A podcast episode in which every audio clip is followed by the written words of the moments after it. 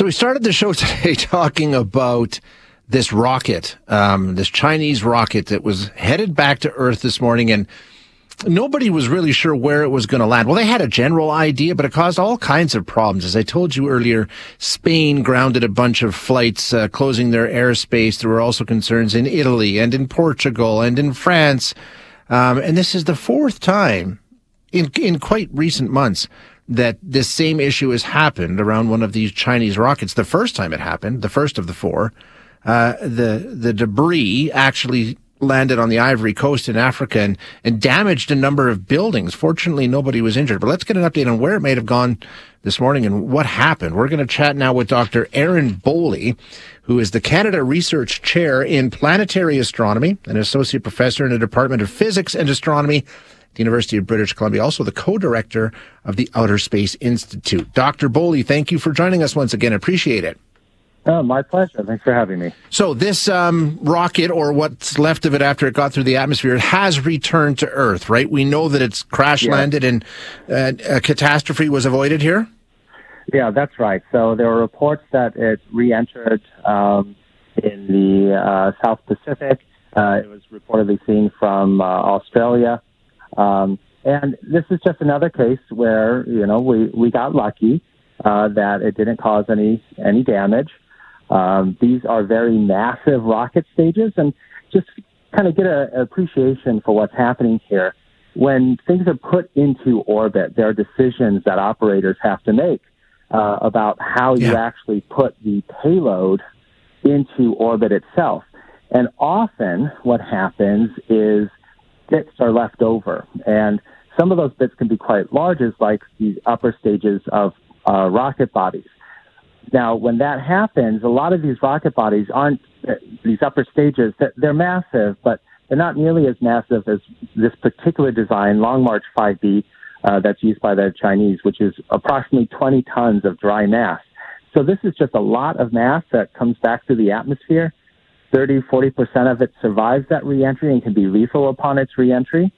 Uh, and you know, the, the orbital path is when it actually uh, re-enters, we just don't know uh, exactly where it's going to land. And so this requires then large closures of airspace and so forth, which is what happened, for example, with Spain and why it grounded about 300 flights. Yeah. So, I mean, it can be avoided to some extent, right? I mean, there there are ways to sort of mitigate this. Yeah. So, controlled reentries are the the key here. So, some of them are that these very very massive core stages need to be kept at what we call suborbital flights. So the this Chinese core stage, it actually obtains orbit, and that's one of the big problems of why we can't really tell where it goes, uh, where it's going to go. But uh, if you have something these these very massive stages that are suborbital, then you can direct that trajectory so that it goes into uh, a location that's been predetermined, agreed upon, that that can uh, uh, be safely re-entered and say uh, land in the ocean in an area far from uh, operations of people. Uh, or you can actually reignite the engines and redirect the rocket body again to a, a place that will be uh, kind of the safest place one could could imagine, something far from from land, uh, in the ocean, well away from people operations. Uh, NASA put out a pretty scathing statement this morning, and it sounds like you're right on board with this in terms of saying, you know, what the Chinese are doing is, is reckless. They're taking unnecessary risks. I mean, is there a way to force, um, you know, they call it spacefaring nations to, to be responsible in this kind of behavior? Is there any rules around this at all, or is it just relying on goodwill? Well, it's a lot relying on goodwill because each state, with its actions in space, uh, is is done kind of autonomously. Now, uh, there, are rules, uh, but specific to the rocket body reentry problem, the standard, which is not widely adopted, but the standard is that any single launch shouldn't have a greater than 1 in 10,000 casualty risk.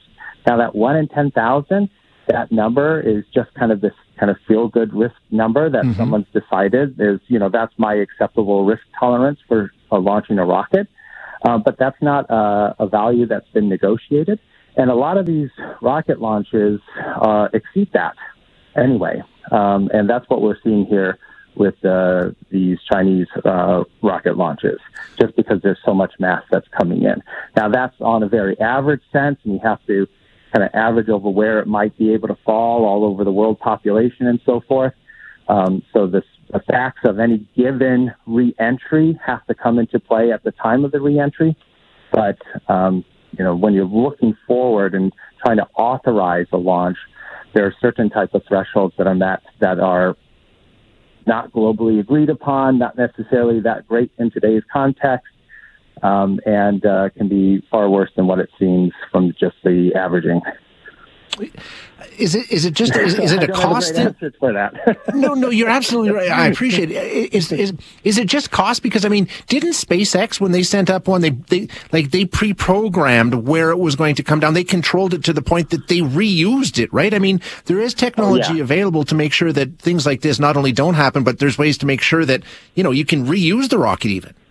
Oh, absolutely. Um, now with SpaceX, uh, it's only the first stage that's reused the second stage um, uh, is typically uh, redirected on orbit to re-enter in a controlled way, uh, so it, so uh, the safety um, considerations are are very much taken into account. But even with SpaceX, sometimes they don't do that because it costs money yep. to add the extra fuel to launch it. So sometimes the customer doesn't do it, uh, they don't want to do it for whatever reason. It's it's inconvenient for the mission profile, and rocket bodies are left uncontrolled. Sometimes things fail. It's an accident, and things are left up there, and that's a little bit more understandable.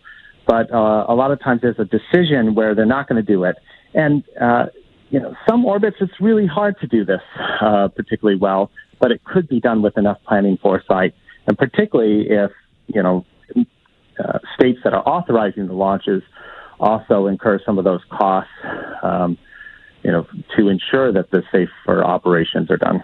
Yeah, exactly. Yeah. Dr. Boley, thank you for uh, giving us a little explanation there. I appreciate your time. Hi, it's Shauna, and I might be a bad parent because my kids think french fries are vegetables. Hey, it's Ryan, and I might be a bad parent because I went out for wings when my wife was in the hospital after giving birth. Johnny here. I might be a bad parent because in my house, the tooth fairy gives pocket change. But we're not alone. Len emailed us and said his six year old daughter's Tarzan moment going from love seat to lazy boy by curtains made him more proud than any dance recital. and Andy left his two year old at the rink. All right, guys, I'm sure we're not alone. Like Andy's kid. For stories and confessions like this, make sure you check out our podcast. It's called Bad Parents, and it's available wherever you get your podcasts. I left a glove at the rink.